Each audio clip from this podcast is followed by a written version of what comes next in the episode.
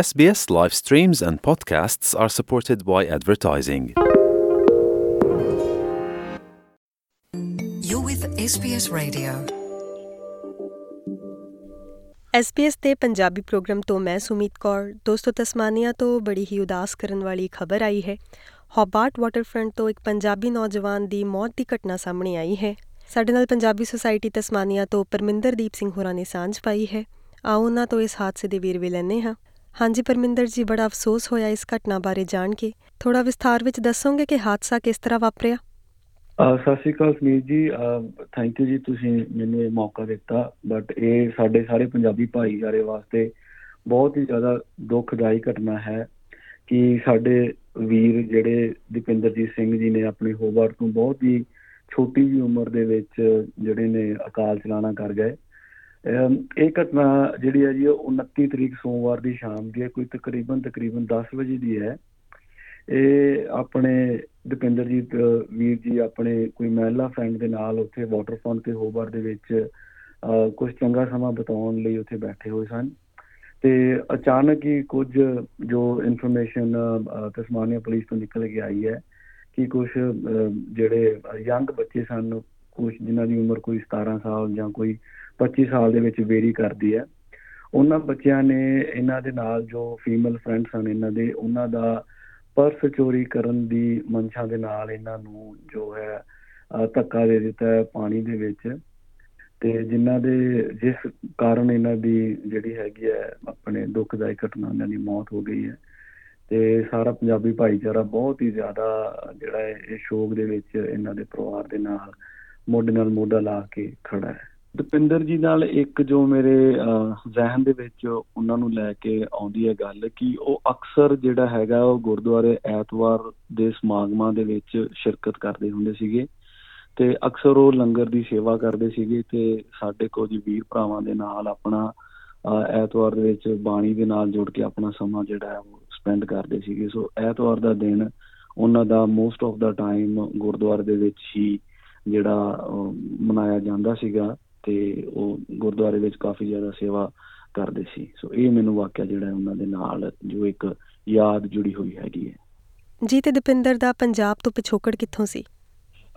ਦੀਪਿੰਦਰ ਜੀ ਲੁਧਿਆਣੇ ਜ਼ਿਲ੍ਹੇ ਤੋਂ ਬਿਲੋਂਗ ਕਰਦੇ ਨੇ। ਉਹਨਾਂ ਦੇ ਪਰਿਵਾਰ ਦੇ ਵਿੱਚ ਉਹਨਾਂ ਦੇ ਮਾਤਾ ਪਿਤਾ ਤੇ ਉਹਨਾਂ ਦੇ ਬ੍ਰਦਰ ਨੇ ਤੇ ਉਹਨਾਂ ਦੇ ਇੱਕ ਸਿਸਟਰ ਨੇ। ਉਹ ਜਿੱਥੇ ਤੱਕ ਸਾਨੂੰ ਜਾਣਕਾਰੀ ਹੈ ਕਿ ਉਹ ਕੈਨੇਡਾ ਬੇਸ ਨੇ ਤੇ ਇਹਨਾਂ ਇੱਦਾਂ ਕੋ ਉਹਨਾਂ ਦਾ ਪਰਿਵਾਰ ਹੈ ਜੀ। ਫਿਰ ਤਸਮਾਨੀਆ ਦਾ ਭਾਈਚਾਰਾ ਕਿਸ ਤਰ੍ਹਾਂ ਦੀਆਂ ਕੋਸ਼ਿਸ਼ਾਂ ਕਰ ਰਿਹਾ ਹੈ? ਸਾਰਾ ਤਸਮਾਨੀਆ ਦਾ ਭਾਈਚਾਰਾ ਇਨਕਲੂਡਿੰਗ ਪੰਜਾਬੀ ਭਾਈਚਾਰਾ ਤੇ ਬਾਕੀ ਸਾਰੇ ਆਪਣੇ ਜੋ ਵੀ ਇੰਡੀਆ ਦੇ ਕਮਿਊਨਿਟੀ ਦੇ ਲੋਕ ਹਨ, ਉਹ ਬਹੁਤ ਹੀ ਜ਼ਿਆਦਾ ਸ਼ੋਕ ਦੇ ਵਿੱਚ ਹਨ ਇਸ ਮੰਦਭਾਗੀ ਘਟਨਾ ਨੂੰ ਲੈ ਕੇ। ਸਾਰੇ ਜਣੇ ਆਪਣੇ ਕੋਸ਼ਿਸ਼ ਕਰਦੇ ਪਏ ਨੇ ਕਿ ਅਸੀਂ ਕਿਵੇਂ ਨਾ ਕਿਵੇਂ ਕਰਕੇ ਉਹਨਾਂ ਦੇ ਪਰਿਵਾਰ ਨੂੰ ਇਸ ਮਾੜੇ ਦੁੱਖਦਾਇਕ ਸਮਾਂ ਦੇ ਵਿੱਚ ਕਿਵੇਂ ਸਹਾਰਾ ਬਣ ਸਕੀਏ, ਪਰ ਉਹ ਸਾਰੇ ਰੈਡੀ ਨੇ ਕਿ ਅਸੀਂ ਆਪਣੀ ਹੈਲਪ ਕਰਨ ਵਾਸਤੇ ਕਿਵੇਂ ਨਾ ਕਿਵੇਂ ਅਸੀਂ ਉਹਨਾਂ ਦੀ ਹੈਲਪ ਕਰੀਏ ਤੇ ਸਾਰੇ ਬਹੁਤ ਹੀ ਜ਼ਿਆਦਾ ਸ਼ੌਕ ਦੇ ਵਿੱਚ ਹਨ। ਪੁਲਿਸ ਆਪਣੇ ਥਾਂ ਤੇ ਇਨਵੈਸਟੀਗੇਸ਼ਨ ਕਰ ਰਹੀ ਹੈ। ਉਹਨਾਂ ਨੇ ਕੁਝ ਗ੍ਰਿਫਤਾਰੀਆਂ ਵੀ ਕੀਤੀਆਂ ਨੇ ਕੱਲ। ਬਾਕੀ ਸਮਾਂ ਪੈਣ ਤੇ ਕੁਝ ਇਨਫੋਰਮੇਸ਼ਨ ਜਦੋਂ ਆਏਗੀ ਤਾਂ ਉਹ ਸਾਰੇ ਪਰਿਵਾਰ ਦੇ ਨਾਲ ਤੇ ਸਾਰੇ ਭਾਈਚਾਰੇ ਨਾਲ ਸ਼ੇਅਰ ਕਰ ਦੇਵਾਂਗੇ। ਤੇ ਕੁਝ ਇਹੀ ਸੁਨੇਹਾ ਹੈਗਾ ਕਿ ਥੋੜਾ ਜਿਹਾ ਆਪਣੇ ਆਪ ਨੂੰ ਸਤਰਕ ਰਹਿ ਕੇ ਰਹਿਣਾ ਚਾਹੀਦਾ ਹੈ। ਇਹ ਬਹੁਤ ਸਾਰੀਆਂ ਮੰਦਭਾਗੀਆਂ ਤੇ ਅਨਫੋਰਚੂਨੇਟ ਚੀਜ਼ਾਂ ਕਈ ਵਾਰੀ ਜ਼ਿੰਦਗੀ ਵਿੱਚ ਹੋ ਜਾਂਦੀਆਂ ਜਦੋਂ ਅਸੀਂ ਐਕਸਪੈਕਟ ਵੀ ਨਹੀਂ ਕਰਦੇ, ਪਰ ਆਪਣੇ ਆਪ ਨੂੰ ਥੋੜਾ ਜਿਹਾ ਸੁਚੇਤ ਰਹਿ ਕੇ ਜ਼ਿੰਦਗੀ ਬਤੀਤ ਕਰਨੀ ਚਾਹੀਦੀ ਹੈ। ਅਸੀਂ ਸਾਰੇ ਫਿਰ ਤੋਂ ਬਹੁਤ ਹੀ ਜ਼ਿਆਦਾ ਸ਼ੋਕ ਦੇ ਵਿੱਚ ਹਾਂ, ਦੁੱਖ ਦੇ ਵਿੱਚ ਹਾਂ ਤੇ ਪਰਮਾਤਮਾ ਅੱਗੇ ਅਰਦਾਸ ਕਰਦੇ ਹਾਂ ਕਿ ਉਸ ਪਰਿਵਾਰ ਨੂੰ ਜਿਨ੍ਹਾਂ ਤੇ ਏਡੀ ਵੱਡੀ ਬਿਪਤਾ ਆ ਗਈ ਹੈ ਉਹਨਾਂ ਨੂੰ ਭਾਣਾ ਮੰਨਣ ਦਾ ਜਿਹੜਾ ਬਲ ਬਖਸ਼ਣ ਜੀ। ਸਾਂਝ ਪਾਉਣ ਲਈ ਤੁਹਾਡਾ ਬਹੁਤ ਬਹੁਤ ਧੰਨਵਾਦ ਪਰਮਿੰਦਰ ਜੀ। ਧੰਨਵਾਦ ਜੀ। ਤੇ ਹੁਣ ਸਾਡੇ ਨਾਲ ਬ੍ਰਿਸਬੇਨ ਤੋਂ ਮਨਜੀਤ ਸਿੰਘ ਬੋਪਰਾਏ ਹੋਣਾ ਨੇ ਸਾਂਝ ਪਾਈ ਹੈ। ਮਨਜੀਤ ਜੀ, ਦੀਪਿੰਦਰ ਦੀ ਬੋਡੀ ਨੂੰ ਇੰਡੀਆ ਰੀਪੈਟਰੀਏਟ ਕਰਨ ਵਿੱਚ ਮਦਦ ਕਰ ਰਹੇ ਨੇ। ਆਓ ਉਹਨਾਂ ਨਾਲ ਗੱਲਬਾਤ ਕਰਦੇ ਹਾਂ। ਮੈਂ ਪਹਿਲਾਂ ਪੰਜਾਬੀ SBS ਪੰਜਾਬੀ ਦਾ ਬਹੁਤ ਧੰਨਵਾਦ ਕਰਦਾ ਤੇ ਉਹਨਾਂ ਦੇ ਸਰੋਤਿਆਂ ਨੂੰ ਸਭ ਨੂੰ ਮੇਰੇ ਵੱਲੋਂ ਪਿਆਰ ਭਰੀ ਸਤਿ ਸ਼੍ਰੀ ਅਕਾਲ ਬੁਲਾਉਣਾ। ਤੇ ਇਹ ਕੱਲ ਮੈਨੂੰ ਸਵੇਰੇ ਮੈਸੇਜ ਆਇਆ ਵੀ ਮੈਨੂੰ ਫੋਨ ਨੰਬਰ ਦਿਓ, ਅਰਜੈਂਟ ਚਾਹੀਦਾ, ਤੇ ਮੈਂ ਕੁਇਕਲੀ ਫੋਨ ਨੰਬਰ ਦਿੱਤਾ ਤੇ ਉਸ ਤੋਂ ਥੋੜੇ ਟਾਈਮ ਬਾਅਦ ਮੈਨੂੰ ਕਾਲ ਆਈ ਇੱਕ ਵੀ ਜੀ ਮੈਂ ਜਸਦੀਪ ਸਿੰਘ ਬੋਲਦਾ ਤਸਮਾਨੀਆ ਤੋਂ।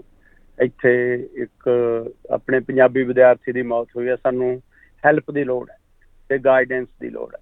ਅਤੇ ਮੈਂ ਉਹਨਾਂ ਨੂੰ ਕਿਹਾ ਵੀ ਤੁਹਾਨੂੰ ਕੋਈ ਘਬਰਾਉਣ ਦੀ ਲੋੜ ਨਹੀਂ, ਵੀ ਅਸੀਂ ਸਾਰੇ ਡਟ ਕੇ ਤਨ ਮਨ ਧਨ ਹਰ ਚੀਜ਼ ਦੀ ਹੈਲਪ ਕਰਾਂਗੇ।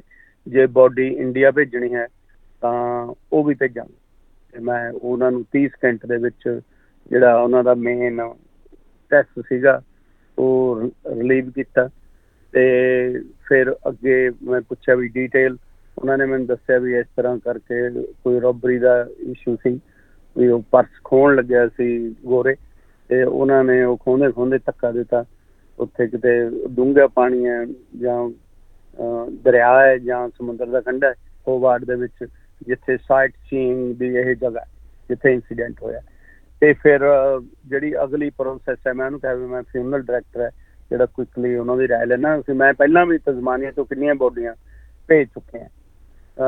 ਅਤੇ ਫਿਰ ਮੈਂ ਫਿਊਨਰਲ ਡਾਇਰੈਕਟਰ ਨੂੰ ਕੰਟੈਕਟ ਕਰਕੇ ਕੁਇਕਲੀ ਉਹਨਾਂ ਨੂੰ ਕਾਲ ਕਰਾਈ, ਬਈ ਜੋ ਵੀ ਗਾਈਡਲਾਈਨਸ ਨੇ ਬਰੀਫ ਉਹਨਾਂ ਨਾਲ ਗੱਲ ਕਰੋ, ਅਤੇ ਜਿਹੜੀ ਵੀ ਪੈਸੇ ਦੀ ਕੋਈ ਵੀ ਲੋੜ ਹੋਊ ਉਹ I guarantee you on my behalf and we will sort it out ਦੋ ਸੌ ਥਿੰਗ।